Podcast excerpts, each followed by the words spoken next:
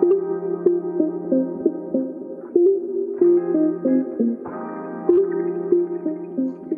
y'all, welcome to Not Tyler Perry's Writer's Room. I'm Crystal. And I'm Ashley. So kick off your shoes, relax your feet, and let's get into it.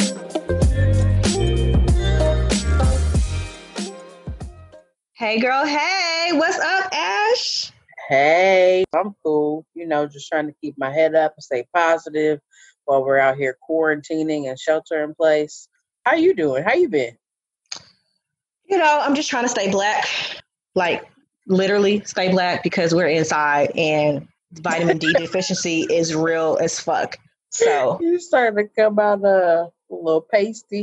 Um, you know, my my winter color is trying to creep in and I'm like, that's no boo boo, it's it's the beginning of the summer. We That's a shame, but that's a real thing. You know, I be two toned sometimes my feet don't get enough sun because I like to wear sandals, but then my legs be all dark. I understand listen, you walking around with a farmer's tan and stuff, that's cute. But also, ain't nobody gonna see it. So, like, I mean, you know, uh, there's more important things to worry about, but I ain't gonna lie, I'm trying to stay black in all the ways that one can be black culturally and otherwise. That's real. Yeah.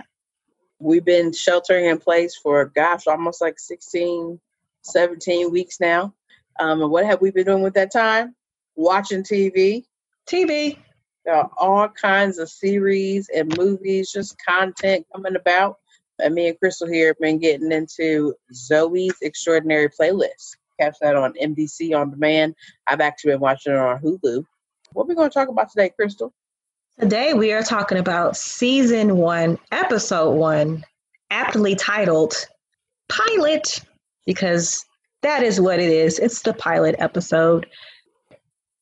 We are talking about Zoey's Extraordinary. Is that what it's called? Zoey's Extraordinary Playlist? Zoey's ex- Extraordinary, Extraordinary Playlist. Okay.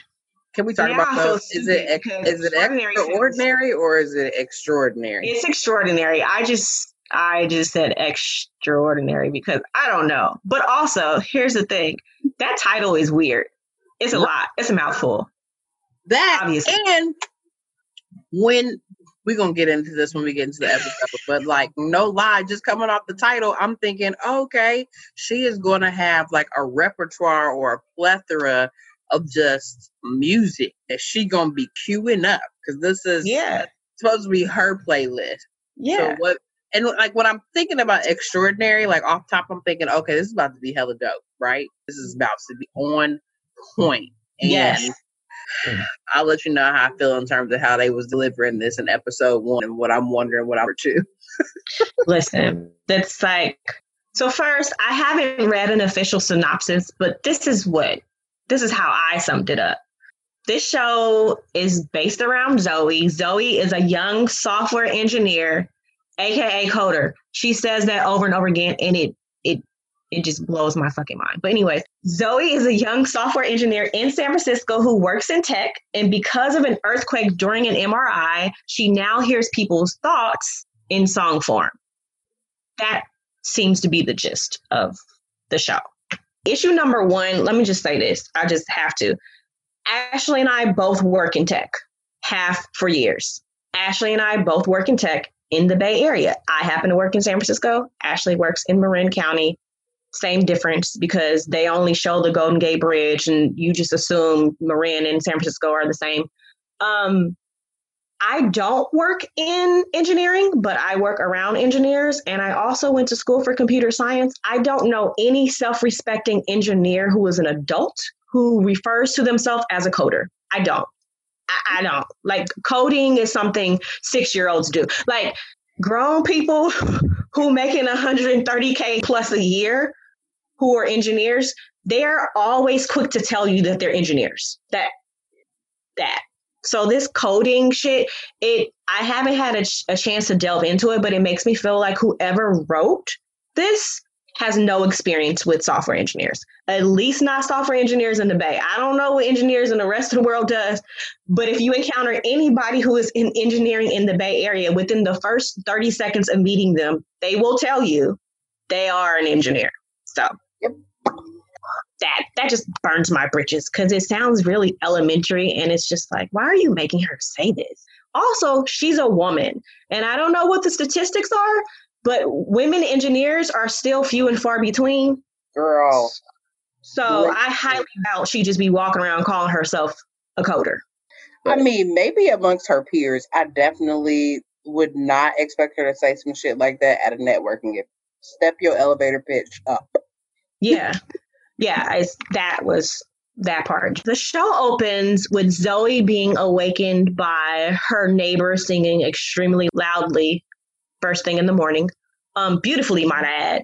Okay, and melodic, harmonious tunes. Listen, come through, sis. And I already knew. I was like, oh, I know what this person looks like based on their um vocal acrobatics. yes, for this run, hit this riff. Come on, hit this first thing in the morning. Okay, voice and warmed up. Zoey, to my surprise, did not act like a Karen because what she should have done is she should have got up immediately and went and knocked on the door and said, "Hey, cut all that singing out." Hush up. We live too Hush. close together for you to be singing that loud.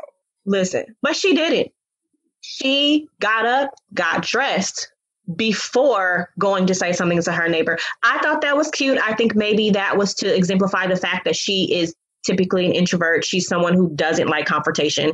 She's someone who doesn't like to step up and like, you know, make a big deal about anything. So I think that kind of fit. I was happy to see that, but I don't know too many white women in San Francisco who wouldn't have like at the very least knocked on the door um, if not made a nasty ass post on Nextdoor or called the police. Like I just or I was thinking proud. you really just uh, delved into some character development and assessment there from the first two minutes. Um, but I I was thinking the same thing. Like, dang, she handled this like very composed. She had so much poise. It was like, okay, I'm assuming, or I'm taking the assumption or the standpoint that this isn't the first time that it's happened, and maybe this is the first time that she's going to say something about it. Um, mm-hmm. But I, I, at least would have expected her to like rip off a text like, "My neighbor is doing it again." I just wish that they would shut the f up. yeah, something. Yeah. So that again, maybe they're you know maybe they're leaning towards building this, building her as this character who is mousy and doesn't stand up for herself so that we can see her develop into something else.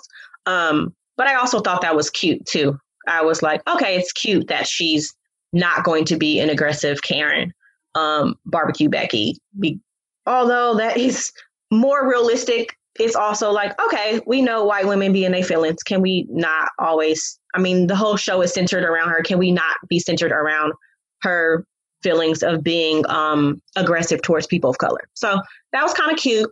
Um, and again, this is all an assumption because we haven't seen Neighbor yet. But like I said, you knew from the way them pipes was blowing. We already knew. So when she went to go knock on the door, fabulous Mo, her neighbor, answered the door. And I was like, come through. Come through, yeah. Mo. AKA Alex Newell, who is amazing. Most people remember Alex from Glee, Glee. probably short, shortly before it jumped the shark, and also Broadway, like tons of Broadway acclaim. But Alex opened that door in a kimono, hello, and like easy breezy, beautiful cover girl. And and what was hilarious is, listen, what was hilarious? Alex was singing, answered the door, and told sis, "Hold please, I finish. have to finish my song." Yes. Like you will not steal this moment. Do you hear no. me? The Lord put a song on my heart this morning. I will finish it at all costs.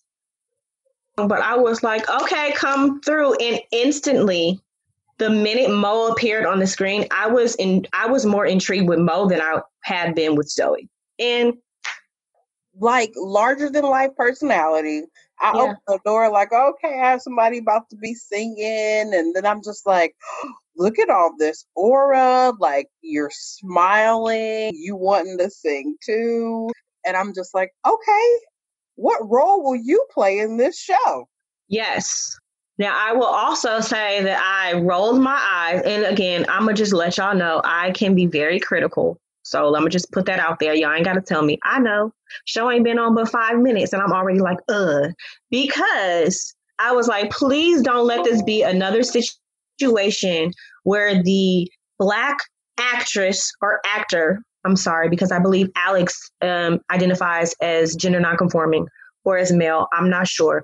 But the black actor is intriguing, engaging, and more interesting, yet somehow they are playing the sidekick to the boring white character. So I'm hoping that I'm proven wrong. I'm hoping that again, this is all part of character development. Um, but I, I, it just it does something. This just may be my historical traumatic experience with media, but it always seems like there's this amazing ass black person who's there to move the white character alone and help them find the way. And I'm hoping that's not just that. I'm hoping that you don't want you don't want Mo to be the help.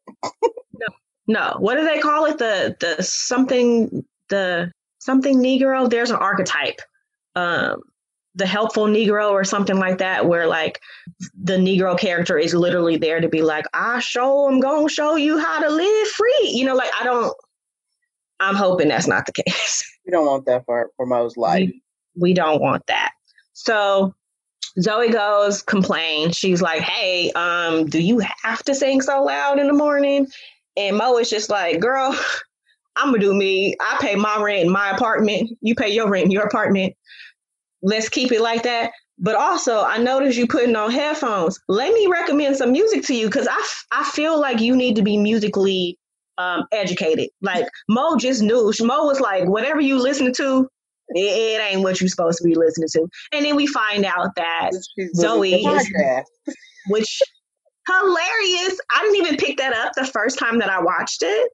Yeah. Um, so I was like, how apropos that we're doing a podcast about a character who about a show with a main character who loves listening to podcasts. Um, but can we talk about how boring the content was? I was like, is this even NPR?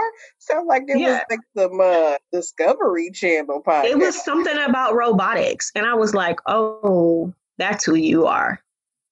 You okay? You're really boring. That's interesting.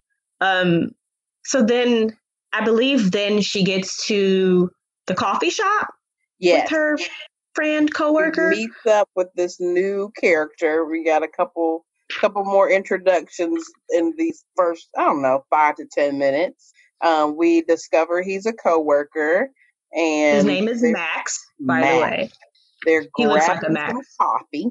Um, their whole little dialogue was super informal. Like you can tell, they're obviously like friends outside of work. They're not just people mm-hmm. that see each other at work. So I'm like, oh, okay, cool. Um, and they're discussing this promotion or something. And I'm like, okay. He clearly is not interested in the promotion, but he's rooting for her. Everybody I like that.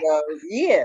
He's like the non ambitious coworker, which was hilarious to me, giving her tips on how to kill this interview, but Brett's ass about this position. So like, okay, bruh.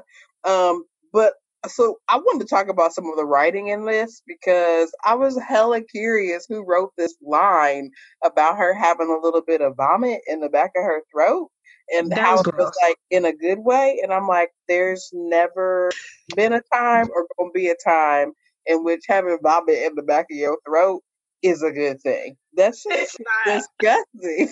like, why would that even be part of a sentence? Oh, I felt like it literally skeeved me out. I was like, ugh. There was not another way to describe that feeling. I thought the same thing. I'm like, now I'm, I'm totally familiar with like, ooh, I just threw up in my mouth a little bit. Like, okay, yeah, like you get the point, but like it's just sitting there in a good way. Like, nah, sis, that's nah, no, no, I'm, not okay. Yeah, I've never had that happen. I'm not sure what you're referring to. Maybe this is a, a white male, white woman thing. Maybe this is something you guys share. I don't know. I was thinking that too. I just was like, mm. it, it was it was a cute scene though. It introduced of it introduced, you know, what's happening like first dilemma or second dilemma because the first dilemma is like hey i have this uh, neighbor who plays extremely loud music second dilemma or challenge or whatever is like, hey, there's this promotion at, at work. Everybody is is being made to interview for it, which I thought was interesting. I also liked it. I don't know if Max is just being an ally or if Max has ulterior motives. I think we find out later in the episode that he has a thing for Zoey. Um, but he he appeared to be he was he was doing his job as a friend, but not only that, he was doing his job as an ally because he was bigging her up like, no, sis, this imposter syndrome, you got to get rid of this. You are amazing. You've done X, Y, and Z. Like, you helped us launch the app. Like, you led the team like this is this is on you like stop second guessing yourself and being like oh well you know i help and he's like no no no you did more than that and i i thought that was cute because i think not i think i know for a fact as women in very male dominated fields being in tech that we tend to suffer from imposter syndrome a lot where we show up and we're like i know i'm great i know i do good things but also do i belong here? Um, because no one else looks like me. And i thought that that was really cute. I thought what would have made the scene a little bit more i don't know a little bit more um, realistic for me is if the coffee was hella expensive um, because I think that's something that's unique to San Francisco, that's unique to the Bay. Like you remember you what have, the price of the coffee was? No, but they didn't. They didn't mention it because it wasn't anything that was important. Because that's so Hollywood. They probably yeah, didn't so, even pay for real. Either.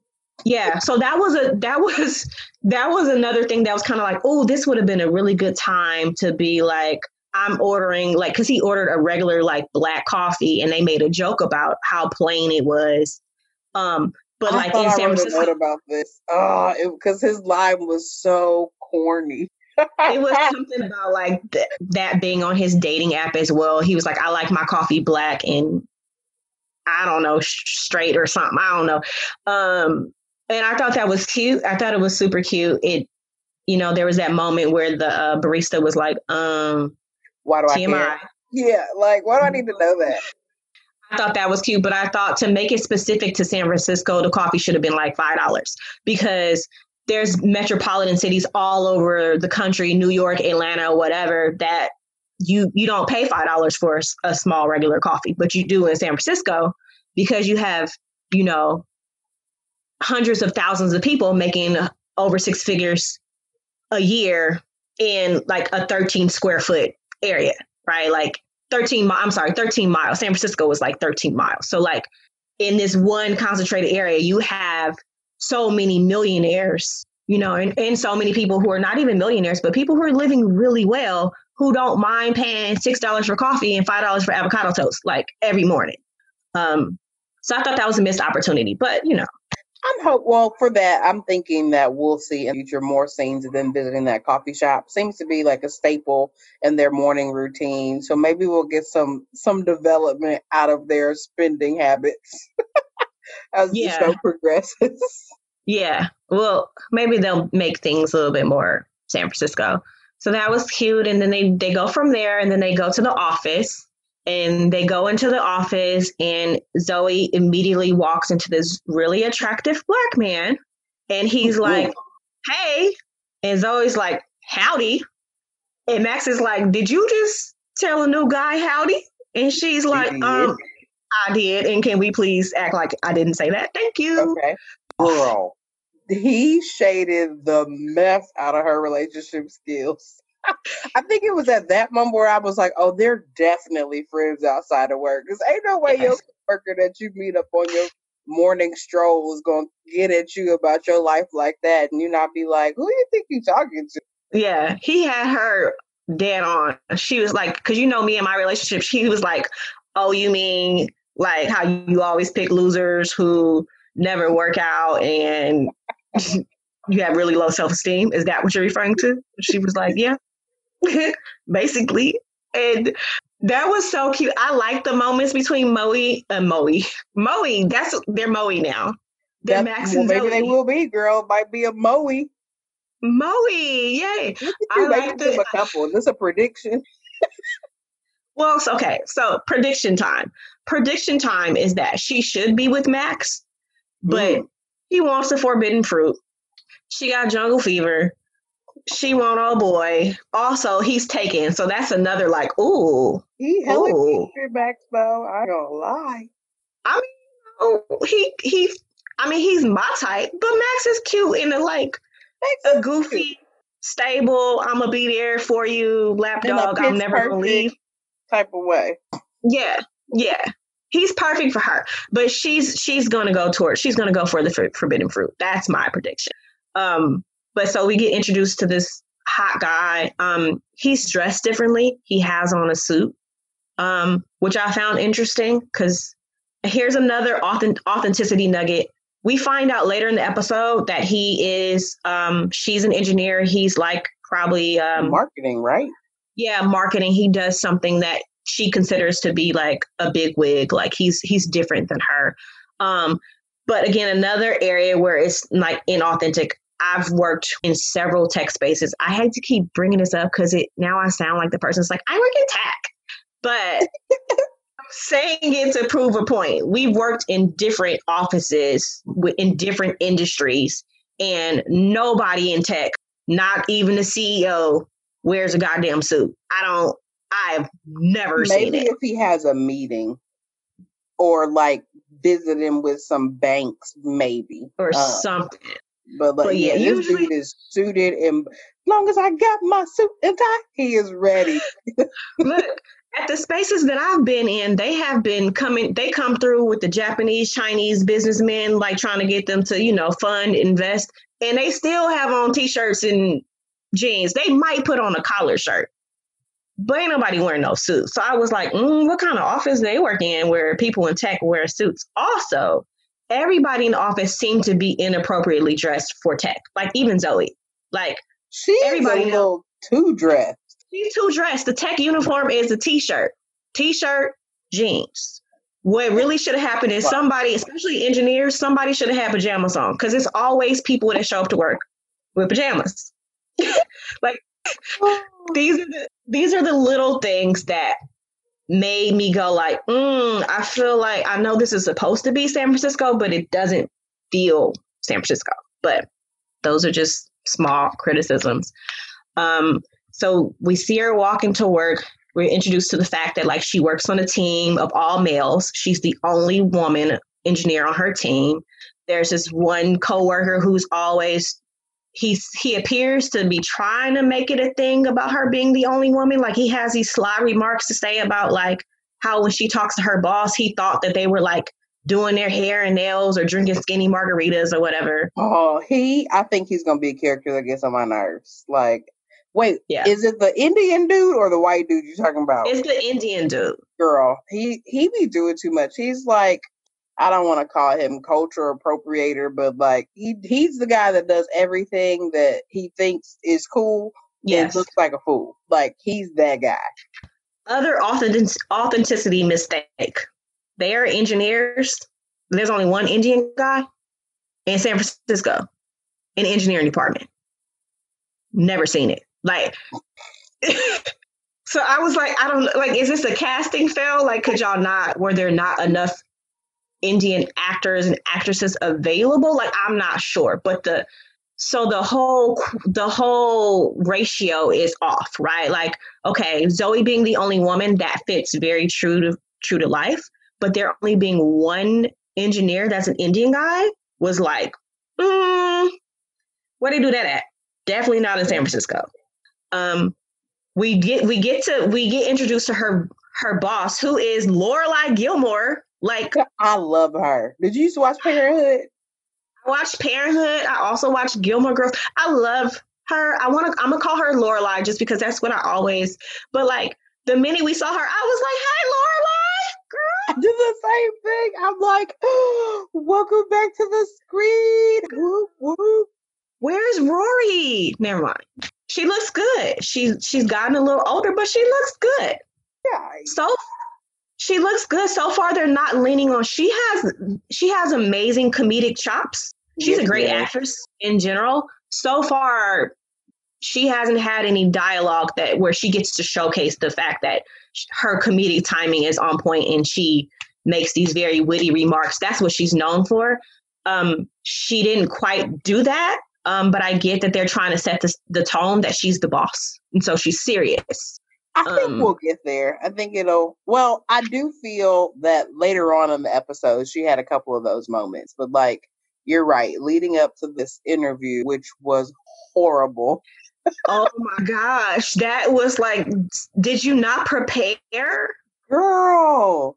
And the funny thing is, like, Max was queuing her up with, he was literally feeding her everything you need to answer these questions and drop the ball when her boss was like, So, um, what do you think qualifies you to become the lead or the manager of this team? Because you are not an effective leader, you're not a good communicator. Are you able to lead? Girl. And which is which is basically what the whole job entails. So it, it was almost like her boss was like, um, I'm interviewing you because I have to, because I made this mandate that everybody has to interview. But I'm telling you right now, these are the things that I'm looking for. And these are also the areas that you're weak in, unless you can prove to me otherwise. And so she left the door open, like, prove me wrong. And Zoey was like, um, Girl, yeah, good, good points. Cause I do none of that. Like, I told a really hot guy, howdy, because I can't even look people in the eye. Like, that yeah, you're right. And then when she asked her, like, well, so what do you think? And she was like, oh, she tried to use one of the lines that Max gave her about like how she helped lead the team on this app development. And her boss was like, like well, how, how, much? how much did you contribute? And she was like, six. Six what? She, she said six. What? She said, yeah. She was like, that's it. She was like 64. She was like, 64%. you you contribute 64%. I'm like, girl, what is your basis for this? I just was like, you were so you could have when your boss called you to the office, you could have been like, listen, like I probably would have did something I'm not supposed to. I would have just called out sick or something. I wouldn't even showed up if you were not prepared. look, her boss was not even taking her seriously. Didn't she like take a text or reschedule a whole ass appointment in the middle of their interview though. that was, I was like, girl, this is not looking She was like, What are you writing? And she was like, Oh, I'm emailing. Like I feel like it was like a hair appointment or like Pilates. It was like Pilates or something. Girl, it was something so basic that was completely irrelevant. Not even like this interview is going to take longer, so I'm pushing back the next one. It was like I'm not paying any attention to your ass. yeah, it was like, oh wow, so you you've effectively been dismissed. Okay, like, but I I will say to your point, like just thinking about we're talking about women, women in this space. Her obviously not feeling like she was worthy of the position anyway, which is interesting because she says she wants it. I felt like for that to be a an interview like that could have been worse than it was her mm-hmm. boss really was like dropping some nuggets. Like, all right, yeah. look, you know, you're not meeting the mark, but these are the things that matter. And I obviously I still have five or six other people to interview, but like I really want you to think on this. And yeah. not every boss will will slip you that. It'll be like you answer these questions horribly, somebody else got the position. Bada bing, bada boom. Girl, you know I have yeah. a note here that says we're not even five minutes into the show, and that's everything that happened in the first five minutes the pace is very, very quick. And yeah. um, I actually like that because I, we have to remember like this is an episodic show it's not a movie so they don't have the time to build so effective effectively this first episode needs to wrap up who zoey is why we should care why we're invested and then the rest of the season is supposed to be building off of like you know these are her challenges how is she meeting her challenges? How is she evolving from this? So they're doing a great job. It's moving really, really quickly, but they do a good job at it because you don't even realize it. Um, yeah. You don't realize, and this is something that I've learned in studying. Um, also, we are we are both screenwriters, FYI.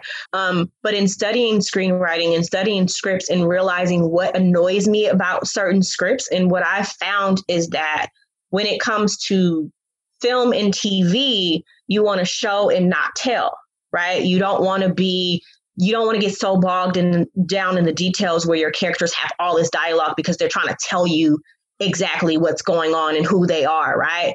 You don't want to espouse. Um, they do a good job of showing you because within the first five minutes we've we've had four or five scenes right yeah. it opens up at her apartment then she's in then she's in the hallway of her apartment. Now she's at the coffee shop. Now she's at work. Now she's in her boss's office right? She, you've had five different scenes within a span of five minutes which is helping to push the narrative. Like the the scenes are telling you what's going on outside of um, excuse me outside of her telling you verbally. So um that's great. It also makes me wonder how they did this in production. Like how were they able to film and shoot all of this like the schedule had to be crazy yeah and i actually think that you bringing that up is like perfect transition or segue into like how we're slipping into more about zoey and why we should care about her so like we've been exposed to her work environment. I remember mm-hmm. thinking then, like, okay, well, like, is this all the series is going to center around just her at work, Max, and cute black guy? But now we transition into Zoey's home life um, mm-hmm. and her her parents, and we learned that she has a sibling. Um, I was curious to know, like, time wise, like, are her parents living in San Francisco too? Um, we meet her brother, who's obviously older than her. And then we see her mom, who seems to be so pleasant. I can't remember her name. I've seen her in quite a few things. I like her too. And I is like her dad too. Huh? Is that Mary Streep? Both her parents are very well known actors. I can't, their names yeah. are on the tip of my tongue. And then, yeah. so they're just like having dinner. I think they were having dinner. And we're introduced to her father, who is experiencing some type of illness or ailment, who is limited in his ability to. Yes. Yes. I think later on in the episode, we find out that he has a neuro- neurological disease um, that's progressed. So it's, it's apparently degenerative. It didn't, it didn't begin like this. It's progressed to this point.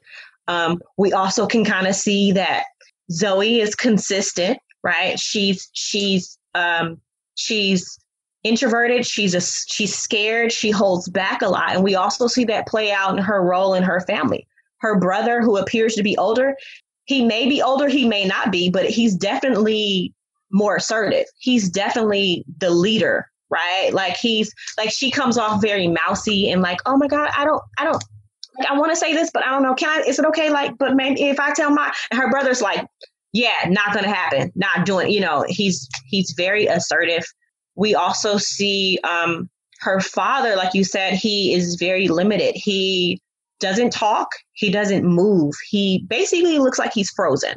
He looks very vegetable, vegetative state. He looks he looks vegetative, and we can see that it, it appears that her mom is the primary caretaker. Um, oh, because at this at this point, there's there is no one. We see her um, feeding him soup um, so he had he's unable to not only, you know, lift a spoon. He can't feed himself. He doesn't move. Um, and so you can kind of see the, the the overwhelm that is in that space, right? That like mom's overwhelmed. She really loves her husband, but this is taking a lot of time and energy. She has two adult children who have their own lives. They seem to check in. Seems like they're a family who kind of checks in very frequently yeah, so we're getting more of a fuller idea of maybe why Zoey is the way that she is.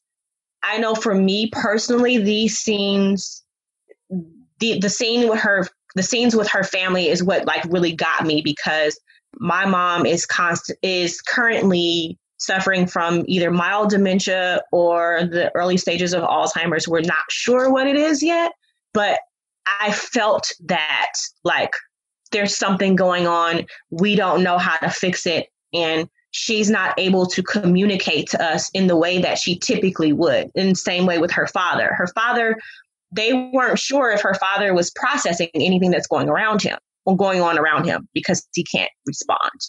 So that kind of we're, we're seeing that like oh Zoey is multi multi-dimensional, right? She maybe maybe maybe she listens to podcasts and, and is mousy at work because she's going through things at home and she's overwhelmed and she she doesn't feel like she can step up and step out and she's just generally unsure of like who she is and what's going on like these are all questions that i had kind of like oh maybe this is more telling about who she is as a person.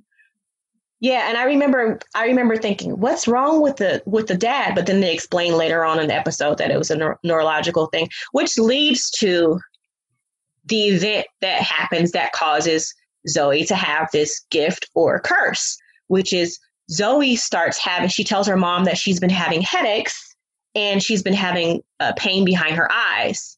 And be a migraine. yeah, and her, well, her mom, her mama was like, "Listen, girl, that sounds like a regular stress headache. Like you, yeah. you're really." But you could see that Zoey is kind of like, "I don't, I don't want to have the same thing that my dad has." And her mom's like, "That's not how it started. It it did not start with headaches. It started with like loss of motor control. And so the symptoms are not the same, but you should go get it checked out because I understand that's what's going to make you feel better. Like, you know, and so Zoey scheduled an MRI. She must have really, really good insurance at her girl, job. I call. I said, "What kind of insurance this girl got?" Like MRIs with Spotify, Apple Music, and Pandora. Where they do that at? Listen, I feel like and she must have been to like one medical or something. Like, I don't know, because she got in like the next day. I was like, wow, wow, this is this is cool. Um, unrealistically cool. unrealistically cool. But again, they have already set the precedent that like scene, scene, scene, move it along, move it along, move it along. Move, they're moving it along. And I'm like, okay. So she goes to, and mind you, all of this, I didn't realize all this happened before the title scene even happened. Like we don't even know that the show is called Zoey's Incredible Playlist. Like all this has happened before that even happened. So she goes to the place to get an MRI. The tech asks her, Hey, do you want to listen to some music? Because it usually helps people calm down because you can't move during an MRI. And she's, again, she's a podcast person. So she's like, uh, I'm neutral. Like, play whatever you want to play. And homie turns on the Spotify MRI playlist, which is hilarious that he already had a playlist queued up that was listed MRI and um, she's she's getting her MRI done and all of a sudden earthquake happens while she's in the MRI scene okay. in in the MRI machine. And we know it's an earthquake because well we can assume it's an earthquake because things are falling off the walls because people who don't experience earthquakes things think that's what earthquakes feel like. Everything falls off the wall everything shakes and you know pandemonium panic panic panic lights go off. And i was like mm, i get it. You have to make this this very big dramatic thing. But i'm like don't y'all have some kind of fail safe system where like if an earthquake happened don't the power cut off or something? Because like you shouldn't be in an MRI machine or any kind of imaging machine and like getting fried or like radio wave. Like I, I don't. I'm gonna be real. I don't know how any of that works, but I feel like those machines are supposed to cut off when shit like that happens. Child, I was sitting up here like, okay, so they're working in. They're they're feeding me and selling me on San Francisco or Bay Area. The earthquake gave me the SF Bay Area esque feel. I did think that it was a bit overdone. Like, didn't the MRI operator not even realize that that's what was happening for real? He was so chill. She was in yeah. there like, um, is everything okay? Like, what's going on? And then the music that they were playing, and you saw all these things happening with Rain in that moment. And the song that was playing was said something about earthquake. So they were queuing it up. Like you were like oh, okay you're tell again you're showing me not telling me that there's an earthquake. Yeah she was like um is this supposed to happen? Right. Like and during that earthquake all of a sudden we see we hear like this shuffle of songs going on in the mri machine. And then they the camera pans to the the monitor where her scan is being fed to, and you see all this brain activity going on in her brain. Um, that was confusing for me because I was like, um, are all these songs being like downloaded into her mind? Yeah, I had trouble with some of the reality of this, like being the event that got her to the point that we'll talk about in just a second. She can now hear hear these thoughts. It gave me so many questions. I'm just like, was this like the big earthquake? Because it's classic earthquake though. Like somebody's like, "Did you feel an earthquake?" And you'd be like, "Nah, I didn't even know we had one." Depending on where you were, because when she leaves, girl, ain't shit happening in the streets for as monstrous as they made this earthquake scene while she was in the MRI machine. And I'm just like, yes, okay, everybody living their everyday life. I guess it was 3.5 instead of a 7.0.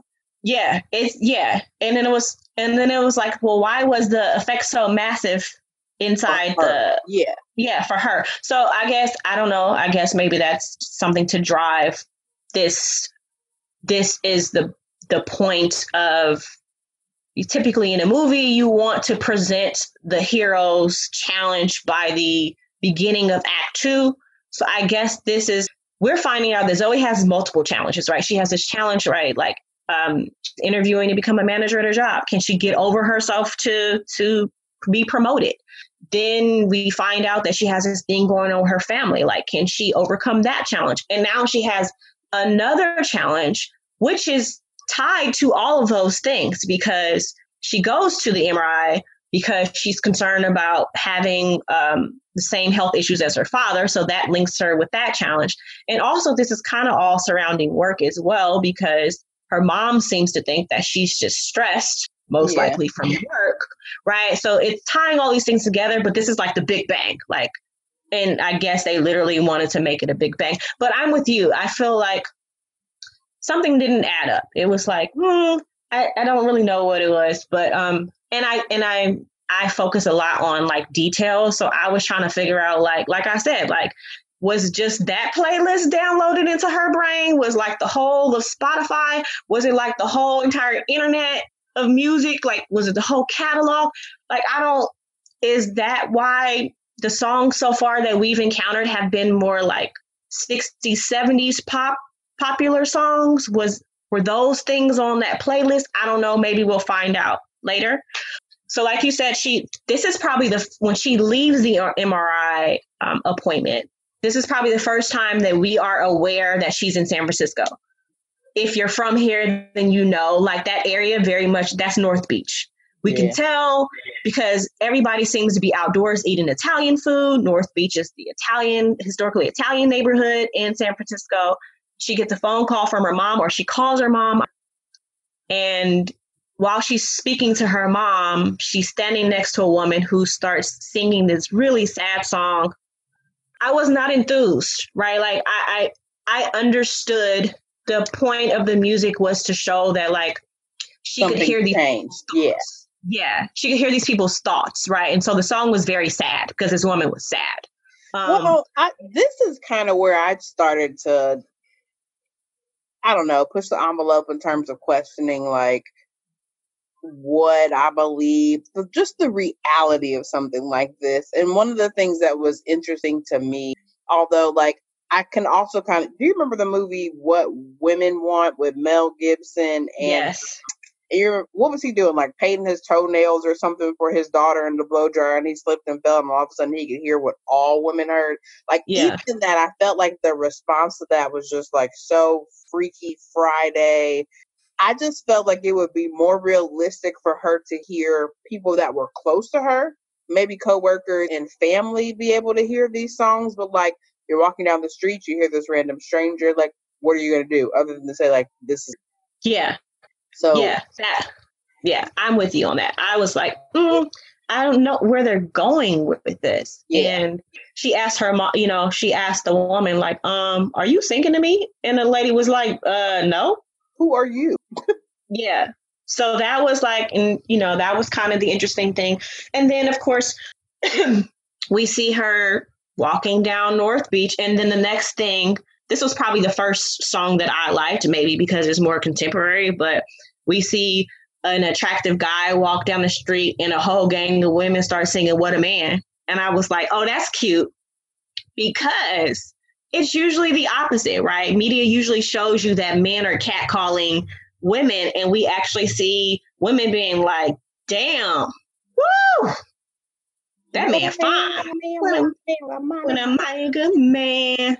Yes, he is. And then they stopped. Now that one of my best friends told me in high school, she hated musicals. And when I asked her why, she was like, because it doesn't make sense to me that one moment somebody's talking and then they just break out in song.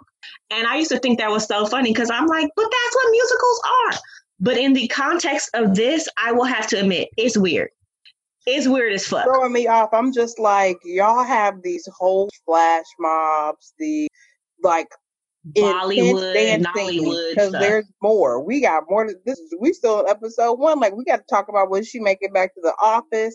Um, and I'm just thinking to myself, like nobody else sees this. Like this is really for a musical. It makes sense. Like I get it. Yes, this this, this song that's coming Everybody's up. Everybody's involved. Yes, but I'm like, yeah, y'all just all these people sitting around those no, how does this work? And then how is it that you're literally having a conversation? Because this happens with Max later too. And then I think I would much rather the song play like true playlist, like it's cued and it's played as part of the subtext or context of the scene more so than yeah. them actually sing. I'm like, do they have to sing every time? Like, why can't the DJ just cue it?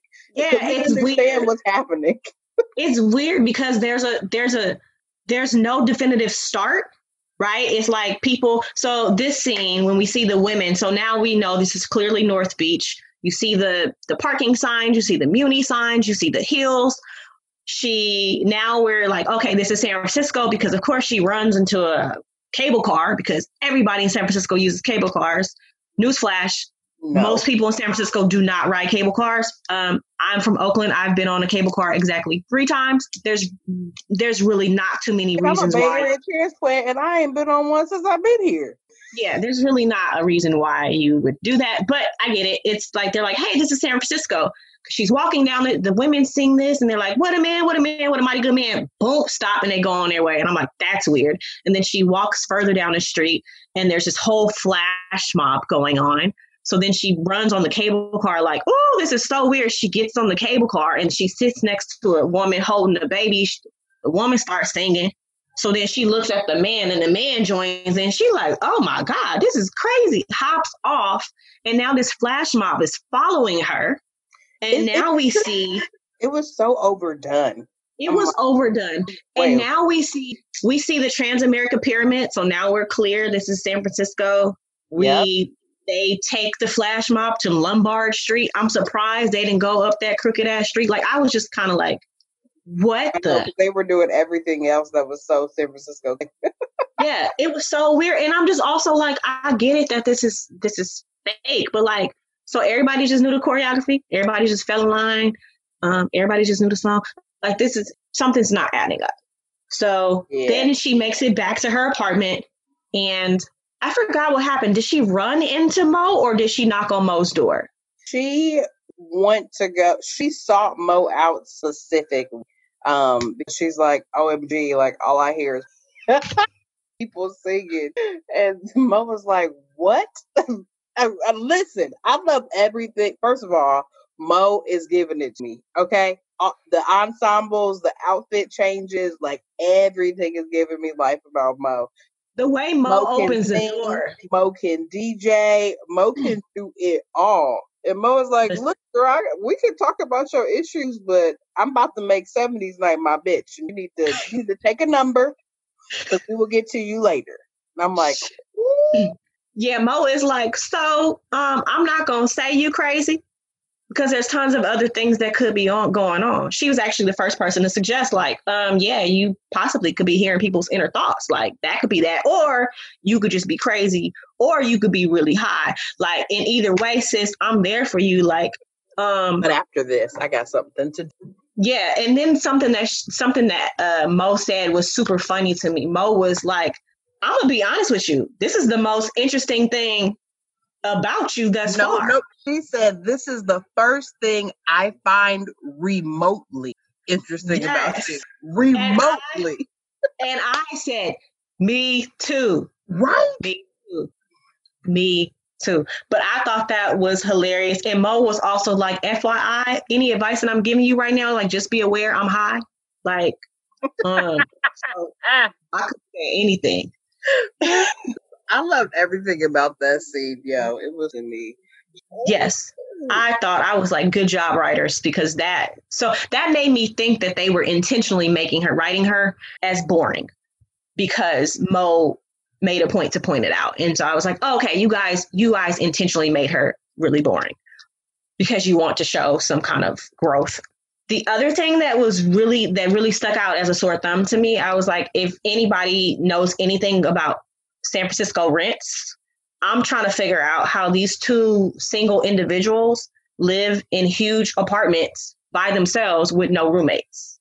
Like, yeah, I was I, because I couldn't figure out where they lived originally. I'm like, what does she now? Clearly, Mo is a jack of all trades. I'm up here looking at you got a day job, a side job. You maybe you can pull this off because you got seven different streams of income.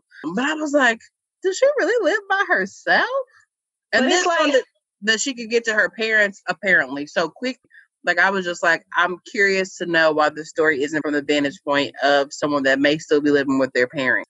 Um, oh, yeah. But maybe maybe we'll get a little more of that as time progresses. Yeah. I just was like, I don't know anyone in San Francisco who lives on their own. They either live with family or they have roommates. And that's not because people don't make a shitload of money. That's just because, you know, a one bedroom in San Francisco can run you $3,500 a month. Right? Like, um, it's just really, really expensive. So that just seemed kind of like, mm, that seems kind of odd to me. But so what happened after that? Does she go back to work or is that when she goes to um, Mo's party? She goes to the party, but then she's back at work. Because okay, I have notes that there that we are now encountering the cereal bar conversation.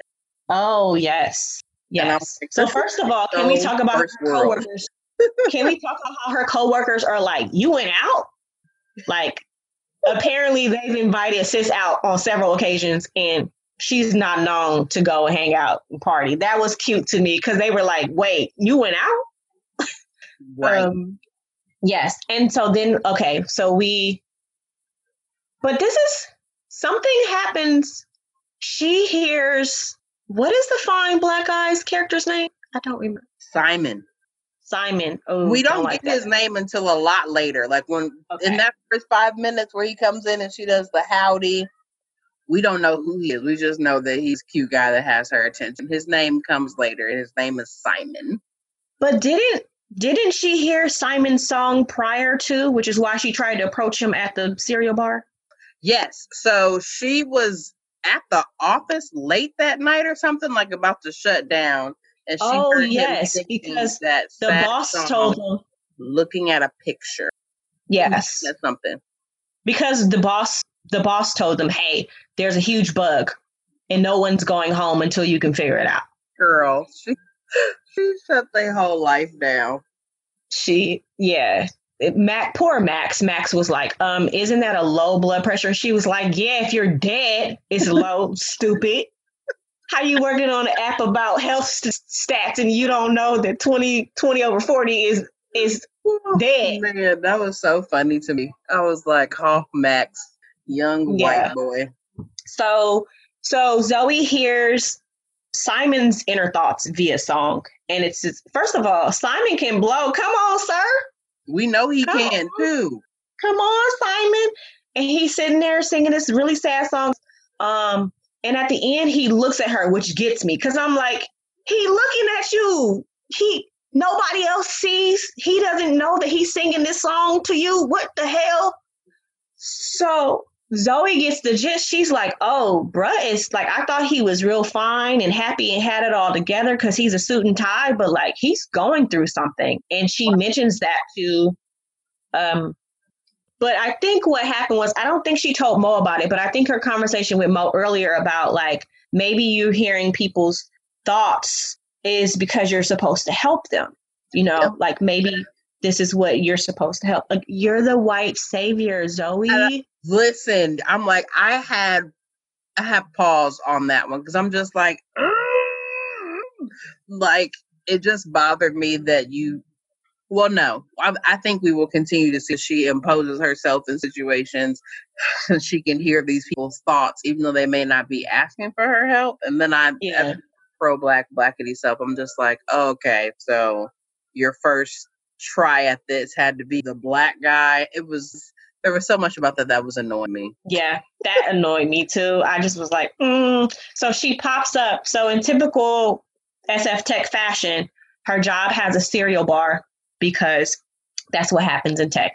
Um, there's 50, 11 types of cereal, and she walks up, and Simon's at the cereal bar. So she walks up and she tries to insert her, herself, and she's like, Oh, what kind of cereal are you looking at? Like, you know, wow, are you sad? Like, I don't know. I kind of get the feeling that you might be sad. And he's like, you know, like, wow, like, you know me so well. Like, how do you know me so well? And he, he instantly, I don't know, like, again, like you said, this could be past, I don't know. This is just me being blackity black, black and having an issue with how these things play out. But it's almost like he was waiting for Miss White Woman to walk over and say, Hey, I'm here for you. And he like jumped on it. He was like, Well, let's go for a walk. And I was like, Who just offering like if somebody walked up to me and was like, Hey, um, I think I'm gonna get granola. Oh, that's what happened. She started talking about the granola and she said her dad used to like it. He made a joke about, well, does your dad like no longer like it because he ran away and like has a new family or something, whatever. And she was like, no, because he's dying. Um, which I thought was cute because that's some shit that I would do. I'd be like, no, you know, she just like slowly dying away every day, but it's cool, like no big deal. Um, at which point he felt some camaraderie. We're not sure why, but he was like, wow, I'm so sorry.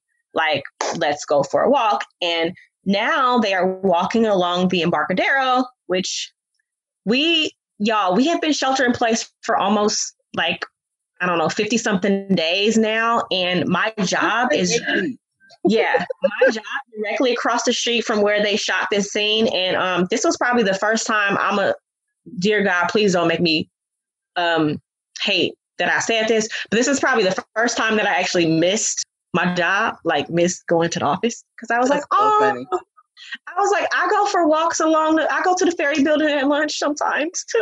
Listen, I was like, yes, for this Bay Bridge ferry building shot. Ow. And finally, the Bay Bridge. That was also something that I wanted to bring up because that before they showed the Golden Gate Bridge, and I'm like, anytime people show San Francisco, they always show the Golden Gate Bridge. And I was like, yeah, people do go across the Golden Gate Bridge, but most people who work in the city are coming across the Bay Bridge because they yeah, live in East Bay. So we saw the Bay Bridge. We saw the like Cupid's bow thing. I don't know what that yep. sculpture's for. Um, we find out that they went and got cheese quakes because San Francisco it was so corny. yeah, so corny. And he confides in Zoey. He tells Zoey that his father died via suicide several months ago, and that's why he's really sad. And he tells Zoey that although it's difficult to see her father in the condition that he's in, it's much better to have a father than to not have one, essentially, because his is gone. Um, I had a problem with that. Um, Let's talk about this because I I have some thoughts around this moment, how they got there anyway. Because I felt like she did such a white girl overshare or over explaining they were there, and him, Mister Over accommodating black guy, saying, "Well, well, let's let's go for a talk because now he's made it uncomfortable joking around about your dad running off with the family and you just said that he's dying and they're on this walk and that i'm thinking to myself self like are y'all really connecting on this deep ass level the first time you ever had a real ass conversation other than how and heidi how yeah. about a, a black man dying by suicide and I, I take so many issues with this too because I'm like, since y'all dropped this shit in here, you better do something about it in the rest of this season. I know this is Zoey's show, but you do not bring up suicidal ideation among the black community and just leave it there. So thank you. I was like, oh, they get it. Be better about this. Yeah, I I had the very same things, and I was like, hmm, what? Like the one black character, the one black male character he had a daddy in his life. Y'all try to act like we we don't have black fathers. He had a black father. His black father just so happened to have died via suicide recently. Like, and he's confiding this in who? Zoey? Somebody he don't know from a can of paint? Why? Because right. she a white woman and she trusting? Like what? I don't bruh, you wear a suit and tie every day. You work in tech. You don't go see a therapist. Like I don't understand what's. You don't use the same thing. Like so, you just presented this polished black man, and his best option is to bond over cereal with this chick trauma bonding. Clearly, y'all got good insurance because she can get MRIs with a Apple Music playlist, but he can't be practicing self care and talking to a professional. So y'all trauma bonding over cheesecake, and y'all ain't never had wait, a conversation. Cheesequakes. yeah, like what? I that was like you ain't never heard, you ain't never listened to an episode of the Read. They ain't never, you ain't never got the ten percent off code for Talkspace Talk or something. Space, girl, girl. Especially so, since she's so into uh podcasts. I know you didn't heard that ad before. Thank you. Couldn't you have recommended something to him? But no. Nope. She wanted to be Miss Blindside. She had to be the white savior. she, I heard yes. In your cry. Let me help you. Because, I see. Because I'm dealing with a parental death, and I, I can get you there. I was like, yes, yeah. And I had a problem with his advice. I, I get where he was coming from he was coming from the thing of like, I wish I would have probably treasured, valued my dad more while he was here.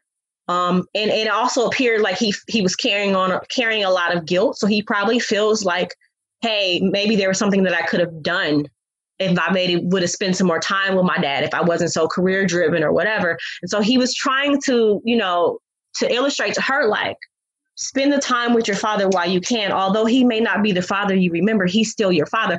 But I hate that advice because that is advice that people give you um, that they that they think sounds good and it doesn't. Because here's the thing: just because a parent is alive, um, doesn't mean that it, it doesn't hurt to see them in the state that they're in.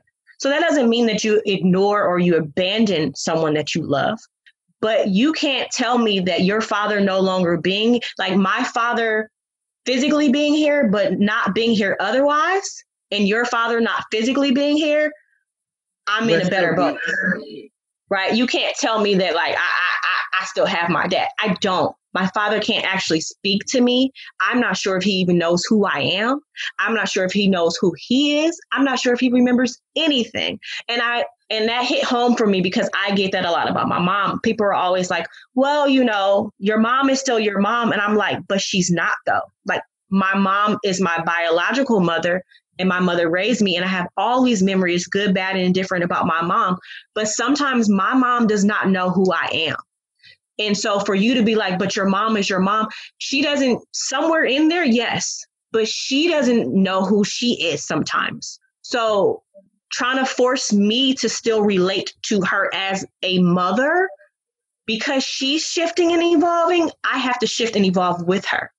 So I don't, so that, that, that role of mother, like it has to change because she, her identity is shifting. She's, you know, things change. So I just was like, uh, I hate that old white bread ass like love the one you with type shit. Like, you know, like I know that your is, daddy I know your daddy shit and you know he wasn't around. But he's still daddy. daddy.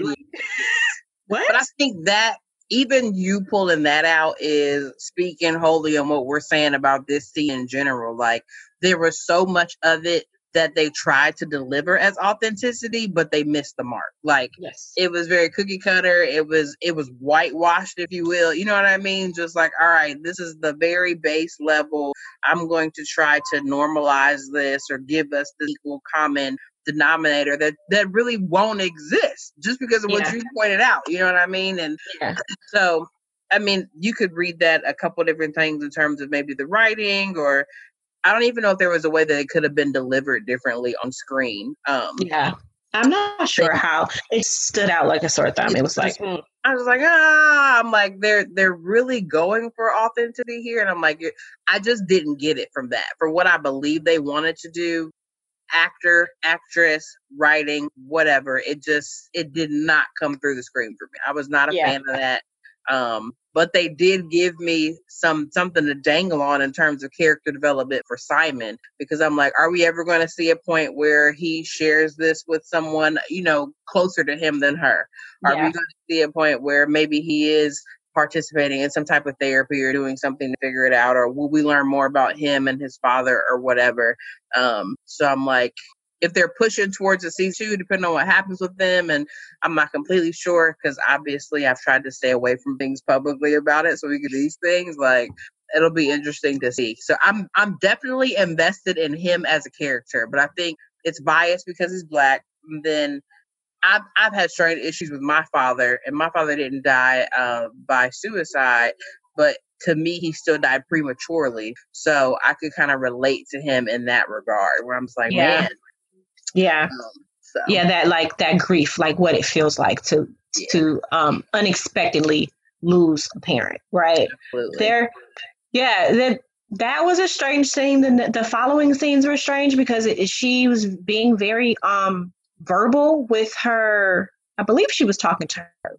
parents, to her mom. Like she's like in love with Simon. And I'm like, sis, y'all just trauma bond, y'all trauma bonded. And not only did you trauma bond, but you trauma bonded because you like bulldoze your way into his psyche because you don't have any control over hearing people's inner thoughts, but you do have control over acting with the knowledge of those thoughts. So Girl, you didn't go and start a that. random you know, like you didn't go and start a random conversation with the dude because you, you know, hey, I just want to get to know you. You went and intentionally started a specific conversation with him because you had already been privy to his innermost thoughts. Like, mm-hmm. one, those are probably not the best beginnings of a relationship. And two, you don't know him and he don't know you. So how you so quick to fall in love? So this might be Max's point. Like maybe that's why your shit don't work.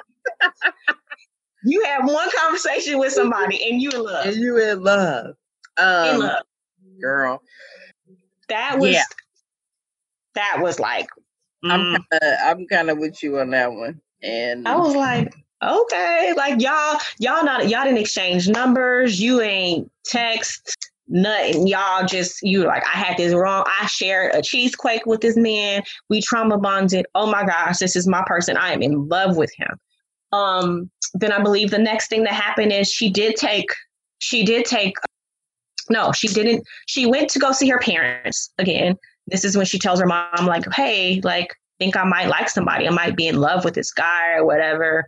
And you can see that her mom's kind of mulling over, like, what does love mean in in her context because her mom very much cares for her father and loves him but she's looking at him like this is this is not the man i married this is becoming a burden, right? Like they're counting out all the pills that he has Girl. to take.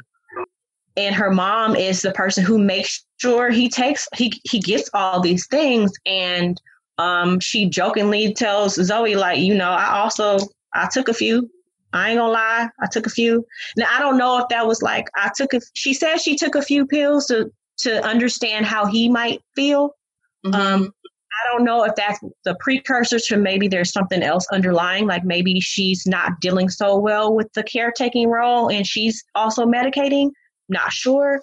I I, them, I hadn't even traveled down that path, but I I did think to your point that there was something about this this confession and her bearing it all with Zoey that that seemed authentic. Like yeah, that came across as a true bonding moment and kind of her like taking some of these things off and letting her know. And I mean, and we've got to be able to read into that as well and understand that for someone who had a husband who could talk, walk, who could be very much independent, who now literally can do absolutely nothing for himself, and he can't even tell you if what you're doing is right or wrong, yeah. um, is a is one of those shifts that requires you to really kind of slow down and develop a transition plan because there's an adjustment that has to take place that will be successful.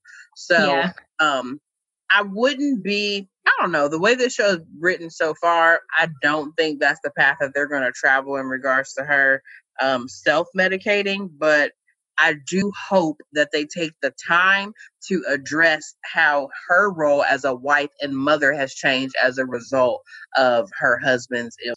Yes, that and and she was being very transparent. She was like you know, this should have happened to me instead of your dad because your dad was the person who always had the contingency plans, who could jump into action if anything happened. Like, so we we got to see that maybe some of her, maybe some of Zoey's trepidation and general timidness might come from her mom because mm. her mom appears to be like, this is new for me. Like your dad took care of everything.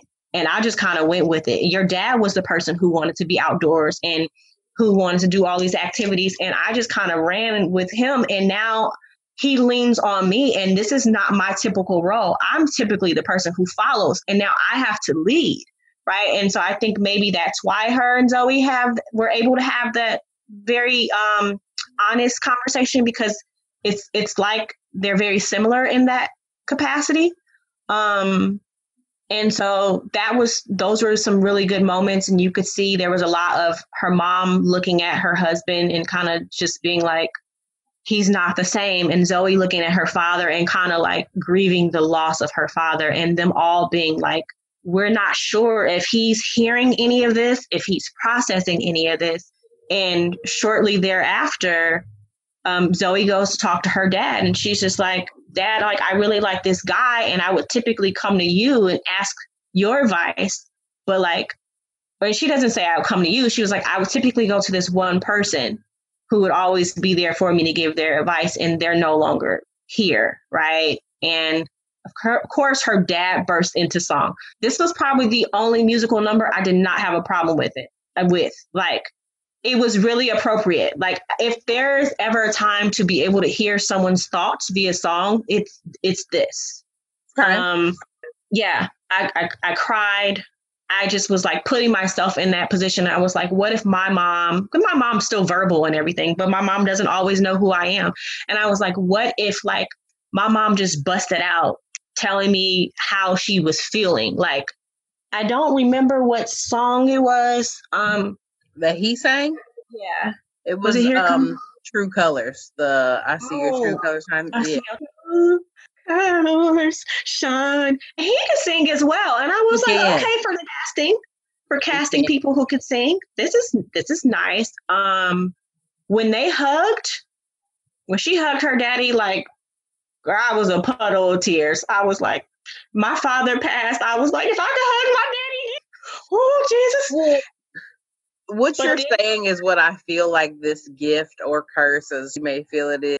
I feel like it's perfect for this. If I, yes. in my heart, I'm just like, if the show was just centered around how her and her dad were still able to communicate with this through this time with music, I would I think I would love everything about the concept of it.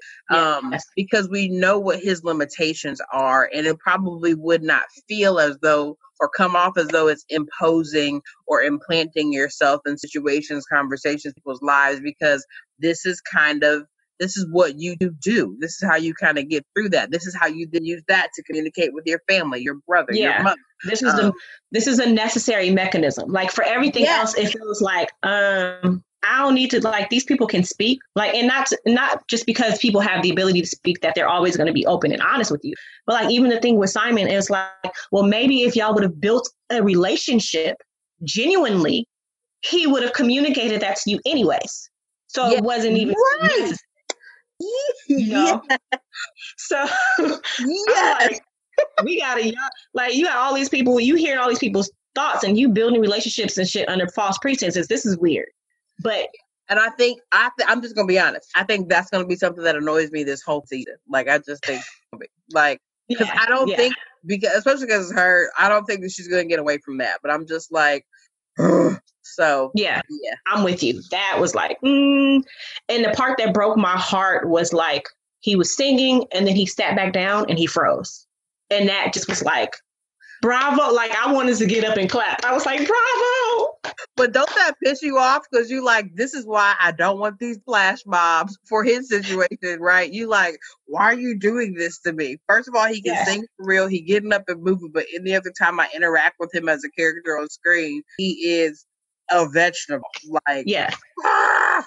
yeah. That that that definitely I was like, this is this is we need to give him props because he be acting his ass off with no words. Okay, that that is true. Have you seen that movie, A Quiet Place? I said this is the best two hours of acting I'd have ever seen. Y'all didn't say you hollered twice and breathed. now and you I know I don't watch scary movies. So I ain't seen no goddamn quiet place. I ain't gonna never see a quiet place. But I get what you're saying. Cause I'm scary. And I ain't seen no quiet. if you're listening to this, I love you. I'm not gonna watch Candyman. I can't do scary shit. I saw the trailer and couldn't sleep. So we good. You Like, got whatever. innocent heart. Listen, I can't. I can't do it. So so this interaction between Zoey and her dad happens. She realizes. So she announces to her family like he he is processing everything they were saying. He's still here. He just can't communicate. He is here. Can't tell you how I know, but I know if I told you how I know, you'd um book me into yeah. you you put me into a mental institution. So I just know. And pans to this photo and we find out that apparently they they used to love to sail. And so this is the first time we see Zoey assert herself because she's like, listen, I know. And her brother's like, her brother's being an ass. And he's like, oh, because he had said something earlier about she was like, Can I open a window? And he was like, So dad can get a cold? And she was like, Can I open a window? He was like, So dad can get pneumonia. Like, Girl, he was coming for her neck. comment. and so, and he's also a very good um, actor who's been in a lot of stuff too. I can't remember his name. Oh, yeah. Um, but so then she's like, yeah, he can hear everything. I'm gonna, and I, I want to take dad sailing. And her brother is like, her mom is like, no, baby, do you think that's a good idea? I don't know. And her brother is like, no, bad idea. And Zoey "Trust is like, me." first of all, nobody asked you. So what I'm gonna do is I'm gonna call a rental place. Just make sure y'all clear y'all Sunday and have a pack of jacket and have pops ready. You Yep. dig? Got it. So the next thing we see is they appear to be in Sausalito or oh, like Oh, yeah. Tiburon or something. like, okay, for this sunset. I was like, I was like, wait, do they have a done did a sailboat? date on, I done did a date on one of them before. Oh, okay. ended well. Okay, listen, it better had. I haven't done a date, but I have done several trips from from the San Francisco to Sausalito on. Not on a, no, I've never been on a sailboat that way. What? Girl, I need to hit Been up my a friend. sailboat before, but not on like not as a grown up. Oh, that's some real sexy We shit. should do that. We should. Also- well, we don't have to do the sexy part if we don't. If we not, but Also, if, if anyone who's listening is interested, I've never been on a sailboat date. So, I mean, I'm not saying nothing. I'm just saying make it happen, Captain. You did. Just saying. Yes. Shoot so they, shot. they go and um, they get them on the sailboat and the wind's rushing through everyone's hair and you better her- tell this story. The it's, it's wind. just the wind's rushing because you know wind how it go through um, caucasian people's hair it does it would do mine differently mine would just be standing up in the air but it's just like blowing through their hair they got their little jackets on they look like they're in like nantucket or something but they're not and i know it's cold because it's the bay so they did a really good job of acting because it, it was probably cold okay. and, and and mom seems to be relaxing a little bit. Her shoulders are dropping a little bit. Brother even seems to be having fun because somebody has allowed him to be at the helm. And um Girl, he was living it up. he was living it up. They're like, oh, they're kind of looking like, oh, this was a good idea. And Zoey's feeling at ease, and everyone looks at her father, and he grabs her mother's hand. Now this is where I just melted. I lost it. I was like, I lost it. oh my gosh. I lost it. He's staring straight ahead. He's still very much in his vegetative state, but he grabs her hand, and you can tell that this is something that has not happened in forever because mom almost crumbles. Girl. Her heart is exploding. Yes, she did that audible, yes. Yes. and you can tell like she's got confirmation, like he's still here. Yeah. He knows he knows who we are.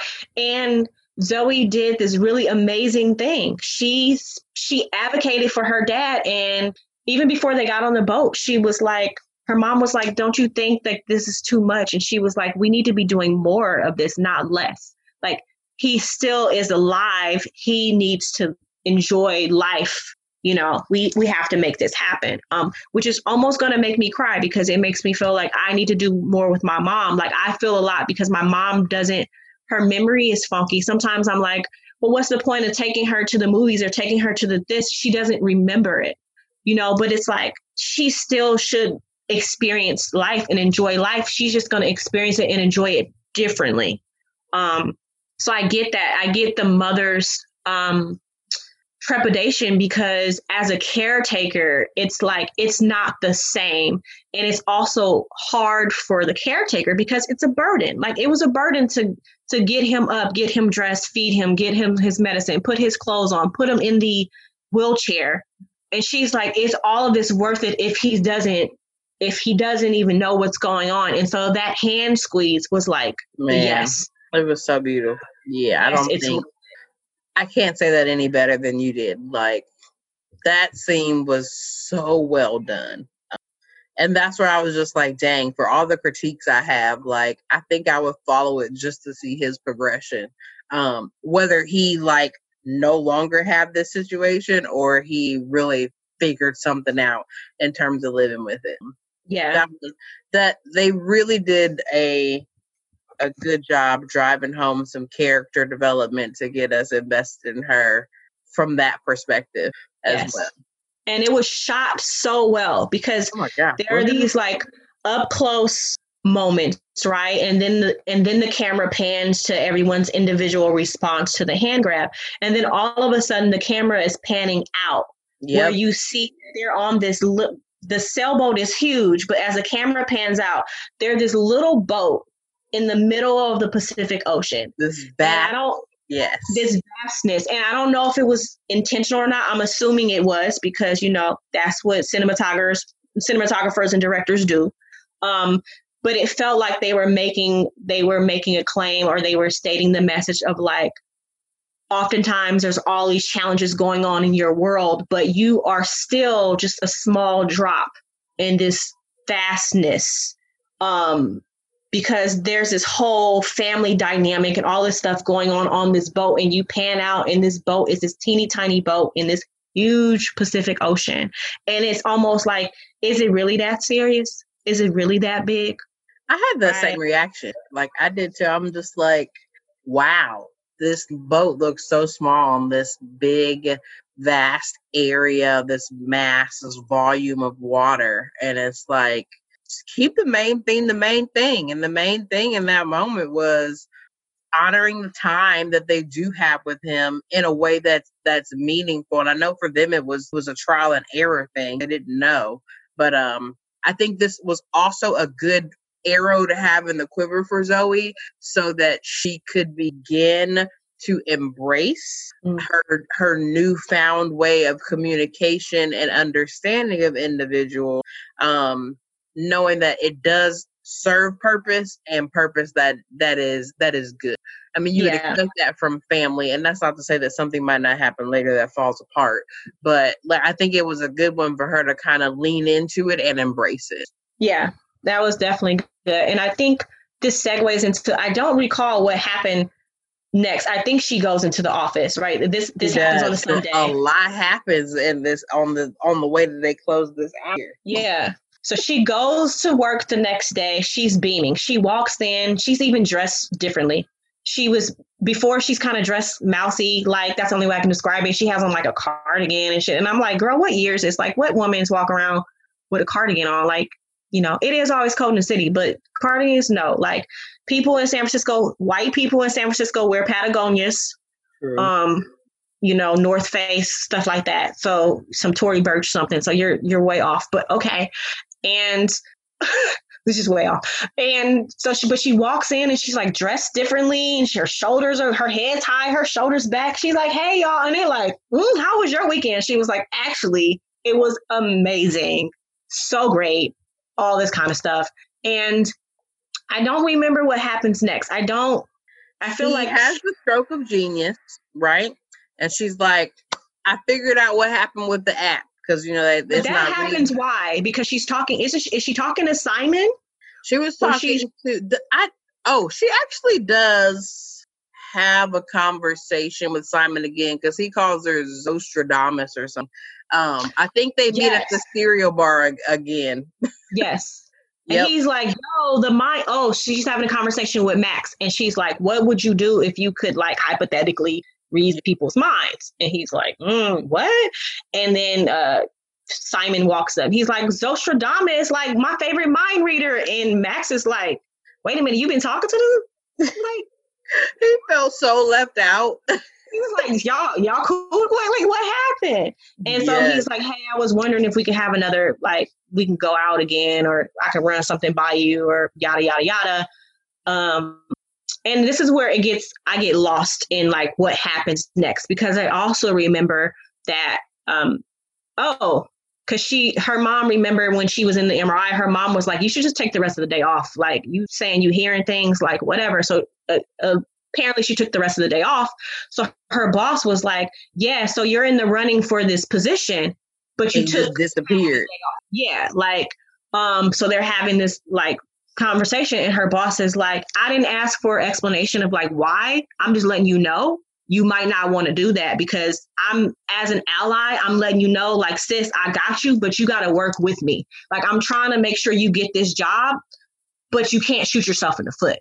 Yep. Um, at which point, her the the annoying white guy that's her coworker was like, and and the other Indian guy was like, "What was that about? Was y'all having some like special girl moment or like yep.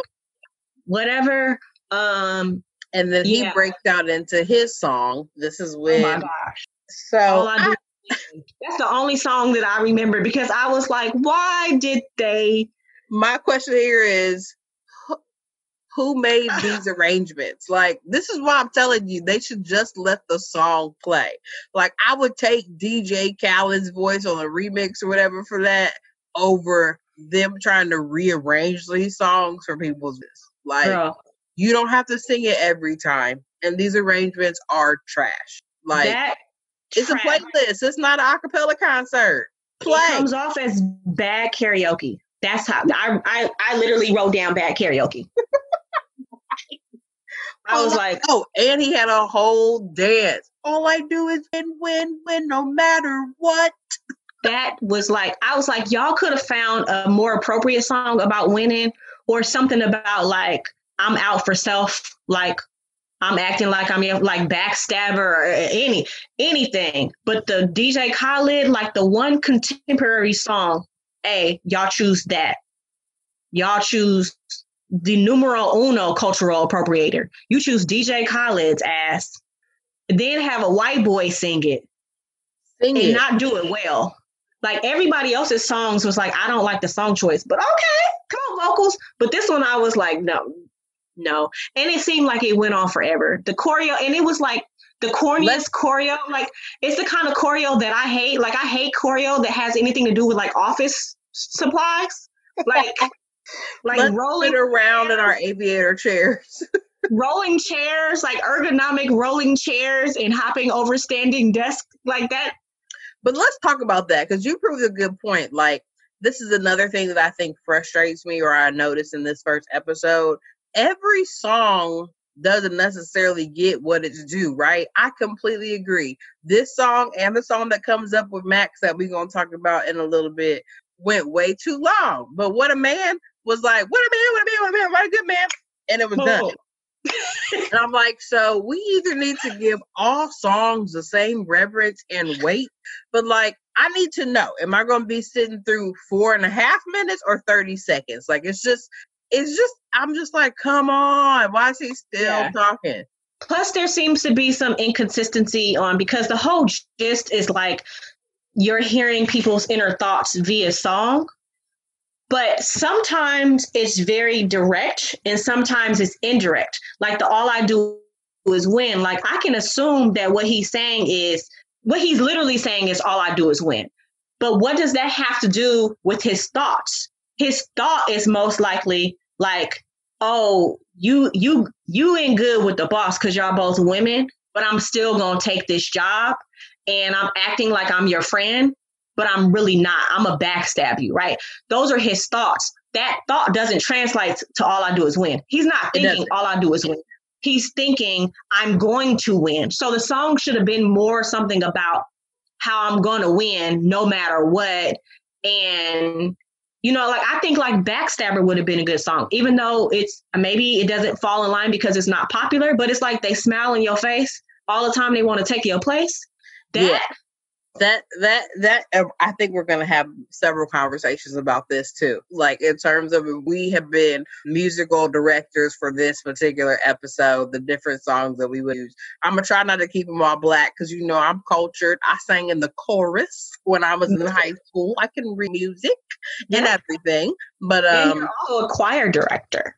Girl i had well um so i'm i'm with you on that one it just I don't know if he, uh, it was weird. I feel like he's just arrogant in general, like entitled, young, millennial, G white male.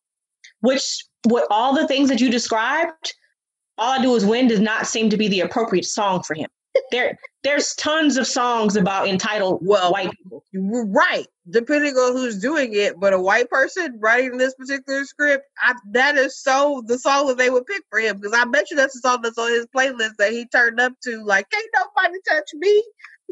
yeah, he was like, guys, if you guys, I'm assuming this is a guy because it pro- we're talking about a, a writer's room on a TV show, so on a prime time TV show. So it's it's safe to say it's probably mostly white males. Let's just be honest. Um, but he was like, guys, have you guys heard this song from DJ Khaled? Like that, that was, I know exactly what's going to work here. Or there was some intern who was taking notes in the writer's room and threw out, you know, pulled out his iPhone and hit play. And they were like, whoa, never heard this arrangement that fits his voice. And I was like, yeah, he didn't, he didn't deliver it with the swagger though either. It, it just came off hella it was flat. Yes, it was hella flat. So there was that. At what point did she go to go get more cheesequakes? Oh. Because I have that she went. It was sometime after this, but I feel like it was after Max also professed his love for her. Oh. Because I was trying to remember, even for myself, but I was also trying to remember during that time, like, first of all, let's just talk about the theme, the the the whole moment in the scene, regardless of how we got there. I was bothered by it. I was like, how do you have one conversation with the guy? You go home, tell your mom you in love, and then you're just out and about after work getting cheesequakes. You already got two, and you haven't called him yet, and you just knew he was going to be available for y'all to hang out and connect. What world are you living in? Yes. And he just happened to have been there so one, I want to go to the ferry building at some point because I don't ever remember seeing cheesequakes, but they were in the ferry building. I think and, this is for the show because I haven't yeah, either. no, they were in the ferry building, and she goes to buy these cheesequakes, and she's happy because she knows he likes these things, and she runs into Simon, and Simon is like, "Oh, hey." Right. Nice to run into you. And Zoey's like, hey, hey. So I was thinking maybe we could, you know, part two our discussion. And he's like, yeah, so sure. And then bam, woman pops up. Another, um, I believe she's white. It, I don't know. She must be like Persian or Mediterranean. Yeah, she's ethnically ambiguous. She's not. She's not.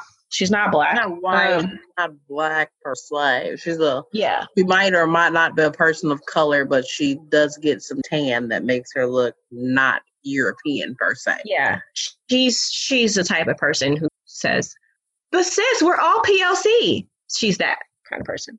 Um. So yeah, she pops up and he's like, "Oh hey," and she's like, eh. Zoey's like shocked. Zoey's like, "Oh my gosh, this guy that I've spoken to one time."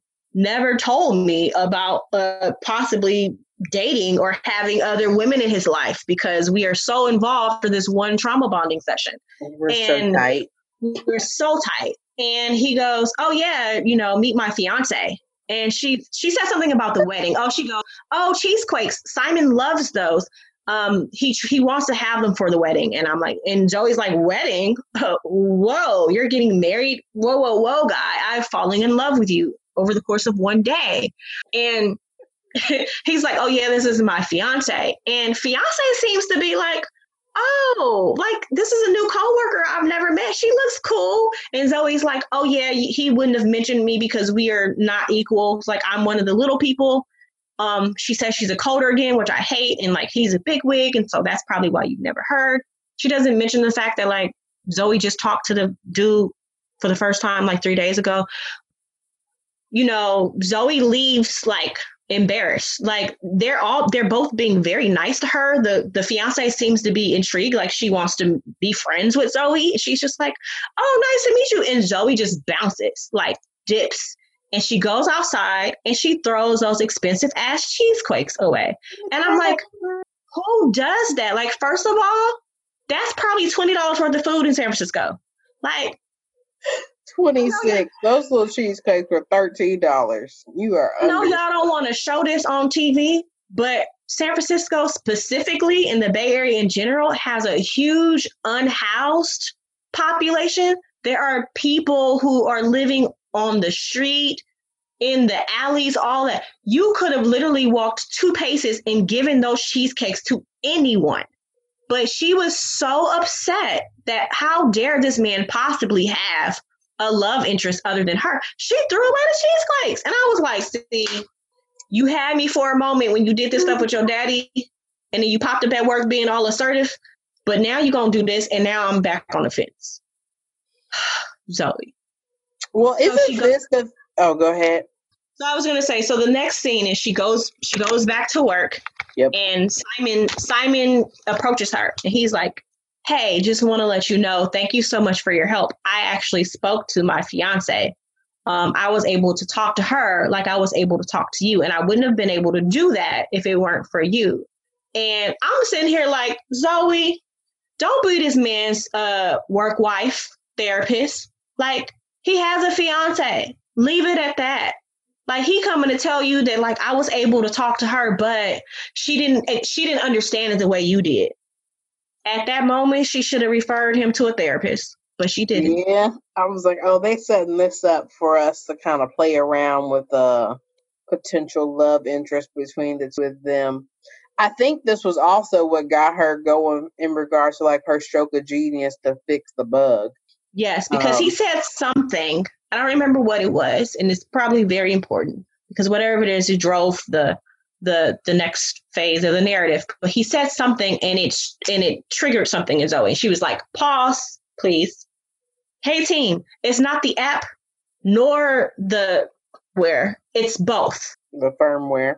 Yeah, yada yada yada. And she started delegating. She was like, first we need to do this, then you need to do that, then you need to do this, then you need to do that. And then annoying white boy was like, why would I listen to you? And she was like, well, first of all, if this goes to market horrible and it and it doesn't work, it makes us all look bad. So do it. Like do it or don't do it. But you know, whatever. Um, and of course, her so and he was like, he immediately realized that what she was saying was true because he was like, I would have figured that out in another few hours. Yep, like, I think that too. I was like, but you didn't. But you didn't. So I did. Um, and so that that was cool to see. So it seems it seems like Simon is her weakness, is one of her weak points be because yeah, she she was walking into work all work assertive and like ready to take charge and all those things, and she did that. She was able to do all the things that her boss that Lorelai told her she needed her to do. I need you to be a leader. I need you to be able to um, communicate effectively. I need you to be able to take charge. She did all those things, bam, bam, bam. So she's moving into this new phase of like, I got this, I can do this. But also, she's very vulnerable and weak towards Simon's, what she's reading as Simon's advances. I don't think Simon even knows that he's, she's, she's, um, perceiving him being open and communicating with her as like romantic at all. He's just like, wow, I found someone who understands me. And she's yeah. reading it like, this is my person. He doesn't know. Simon definitely is not there yet, especially in regards to like him having that moment without her telling him that what he shared with her is something that should be shared with his fiance. So the fact that he had like that level of emotional intelligence from that conversation and then go say, okay, like she's not the only person that should know. Yeah. Shared with his fiance. Granted, his response may not have been that of Zoey's, but that told me that his fiance is a top and front of mind for him. He is not yes. Zoey like that at all. At all. Um, he just thinks it's nice that, that, like Zoey somehow seems to understand exactly how he feels. He's not sure. He doesn't know that because she can read her thoughts. But yeah. and that still yeah. is not based on anything concrete either. Again, like you said it so well, she kind of just designed this conversation to sneak on in and you know, yeah, he, she about to be made of. She gonna make herself the fool in this one. Yeah, I I I I, I want to see where this goes. Um, I really like Simon for when he's hot. Also, I had um, one of my book teeny members, shout out to, I think it was Lakeisha who said it, who pointed this out that um, the actress who plays Zoey was in that Netflix um, series with uh, Renee Zellweger. What, what do you really, I can't remember what it is. It's a Netflix what series if? with, yes, what if? So she was the girl. Simon was her brother's boyfriend. In the same show? Wait. Yes. Remember the fine black guy that her brother, her Mexican brother, had a yes, partner? You are so right, girl. I've watched What If in in one day. Um, yes. Renee Zellweger looked a hot ass mess, but I was here for this plot. Yes. So she point Lakeisha pointed out to me that they were in the same and I was like, oh my God, they are. And yep. I thought he was really fine in that. Like I was like, oh, that man fine. Oh, but he's oh, he's gay. Okay, but you're still fine. Um, so I think Simon is really attractive. So of course I'm emotionally invested in him because he's hot, and also I just like you said, it, he appears to be very nuanced and layered. It appears like, and then the whole backstory. I want to see where they take that. I hope they they um you leverage his story with his father in some meaningful kind of way and not making it a trauma porn type thing um, because I feel like this is where some of this could go. If it if it goes the wrong way, a lot of these narratives can be very trauma porny. Like, you know, um, but so far the writers are pretty spot on. There's some missteps. Like there there were some missteps there. Um, I think the show is getting this episode is getting ready to wrap up because I think her boss brings her in and she kind of redoes that interview like, okay, now can you prove to me why you should have this job? And Zoey goes in there ultra confident and she's like, actually, I can. Point one, two, three, and four. Like, bam. She's like, uh, her boss is like, yeah, you've made it clear that you are a very um, competent engineer because look at what just happened. But can you explain to me how are you going to be able to lead a team? And Zoey was like, I just did it. So yeah, I mean, so I like the fact that they closed the loop on that. Um, in regards to the promotion thing, I do like how they they weaved in some of these things that were happening in her personal life that translated to her showing up in a different way in her professional life. Um, and congratulations, Zoey got the promotion. One of the things I thought about from that was, I mean, in a lot of my history, there I have not seen the peer get promoted to be someone that I now report to. It's mm-hmm. typically someone that's coming in from another company um, or that yeah. they're moving across the country. So I, I think it's also going to be interesting to see. I made note here that she was selected from her leadership from among her peers. There was really only one other person that cared to have the job, and that was all I do is win guy. Um, she's the only female it appears to be her first direct report management role. So I'm wondering what other nuances of female glass ceiling, you know, working in a male dominated space, things that they'll work in and, and deal with this. I feel like there's a lot that could be centered around Zoey, but I feel like there are also many nuances that they've introduced into this that can be a part of this storyline that's not just about the playlist that yeah. are real things that exist so like i'm really hoping that they deal with female leadership among men and you know leadership having to now have a leader that was once your peer. Like, yeah, do you show favoritism? Because I'm thinking like her and Max, even like they're super close and clearly have a personal relationship outside of work. Um, is he someone that she would show favoritism to?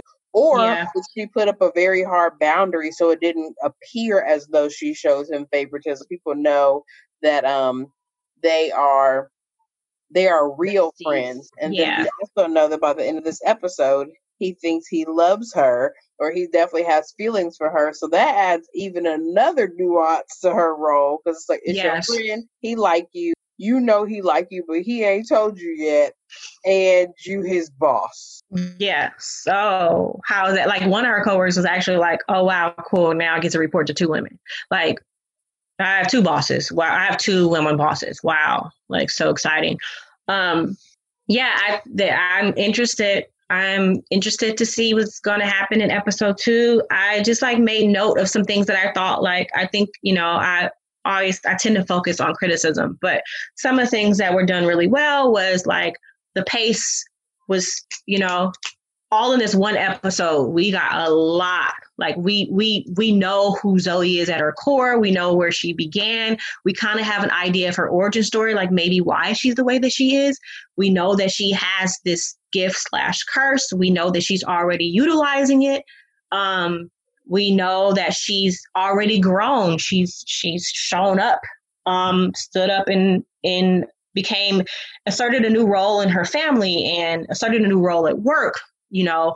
Um, some of the things were um, i talk about some of the things that were not spot on as far as continuity or as far as credibility but there were some things that were spot on like um, the office did feel very techy besides the fact that everybody was too overly dressed um, but the cereal bar, there was a ping pong table. Um, there was um, um, their boss said they were communicating via Slack, right? Those are all very San Francisco tech things. And I thought that was nice because I don't think those are things like, I don't know how many people use Slack, but I don't know if that's like something's being, but I don't know if that's something that's being used outside of the tech industry. Like, I think most tech companies use Slack, right? Yeah, so that was like, okay, I'm I'm I'm bought and sold on this tech idea. They also had like very um open open layout, which I hate I hate, I'm sorry, I hate it. I'm just like, I'm tired of sitting at this big ass lunch table with my coworkers. Please move them somewhere else. I need my own space. Um, they had this like informal meeting in the middle of the office, like sitting on like bleachers. Like that was all very, very techy. So I thought that that was cute. Um, there were some there was another miss. I felt like the misogyny at work needs to be turned up several notches. And maybe that's what's going to happen because she's now in a position of leadership. But it was for her to be the only woman and i don't know if this is because her team is led by a woman um, there was not enough misogyny for it to be realistic. Like men in those scenarios especially in engineering do not want a woman leading them or a woman being on their team. Um, we know this for a fact. If y'all remember the the fallout that happened with Uber, when uh, Sis came forward and was like, "Yeah, um, I filed complaints against my manager for sexual harassment, and she ended up getting fired."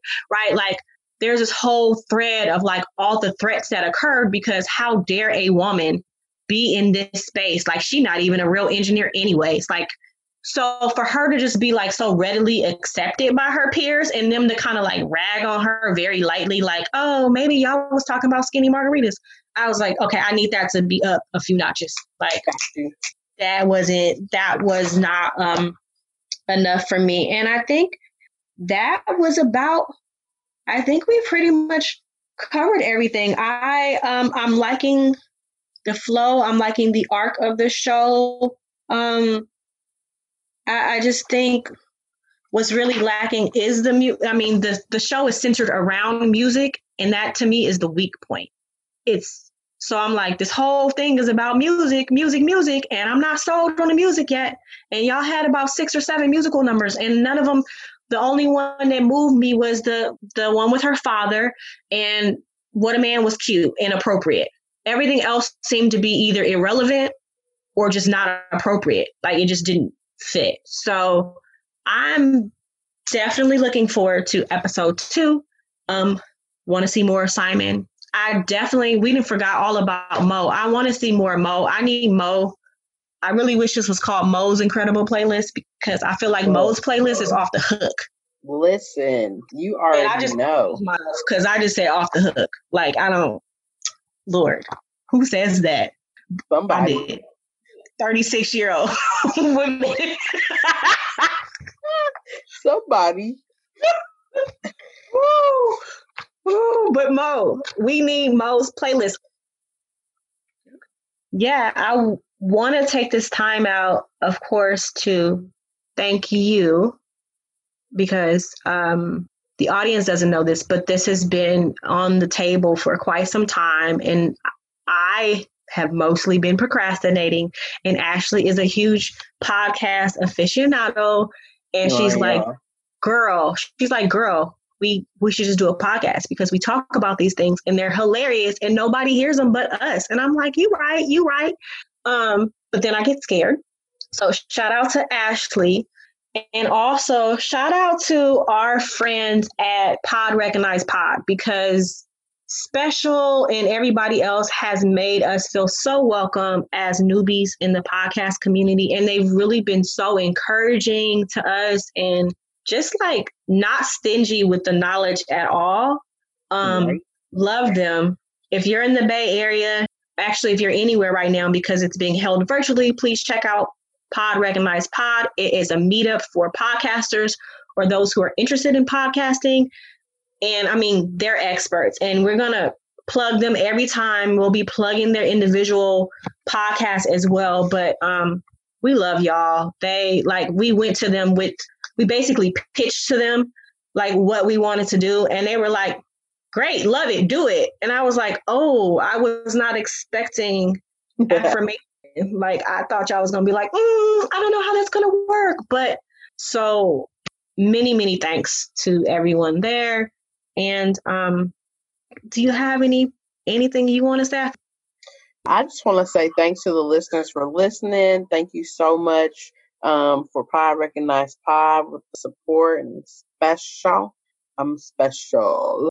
Um, I'm so special. So special, so special, so special. I, I'm playing, I'm playing. I see. I I got a playlist. The that the show needs to be Ashley's extraordinary playlist. Um, True. this was great. I'm looking forward to um debriefing, discussing, tearing apart more episodes of this, and then just some other shows that we can get into. Like, I really enjoy this dialogue, G. So thank you. Shout out to you for uh being like, okay, girl, let's win. Let's do it. Let's do it. Oh, let's do it. Oh, let's do it. Let's see. We getting silly now. You wow. I was just about to say that, but I stopped myself because I was like, you doing too much. But yeah, like we already we we didn't gave five, three, four classic songs in the last minute and a half that fit in the context of what we were talking about. See, this is all y'all had to do. That's all y'all had to do. Call us, girl. Call us. We are available for consulting and um, writing, staff writing gigs, voiceovers, all of that. Enough about us. Well, that's all for this week, folks. Join us for our next episode as we recap episode two of Zoey's Extraordinary Playlist. The same black time and the same black ass channel. Until then, continue to defend, support, and protect Black lives.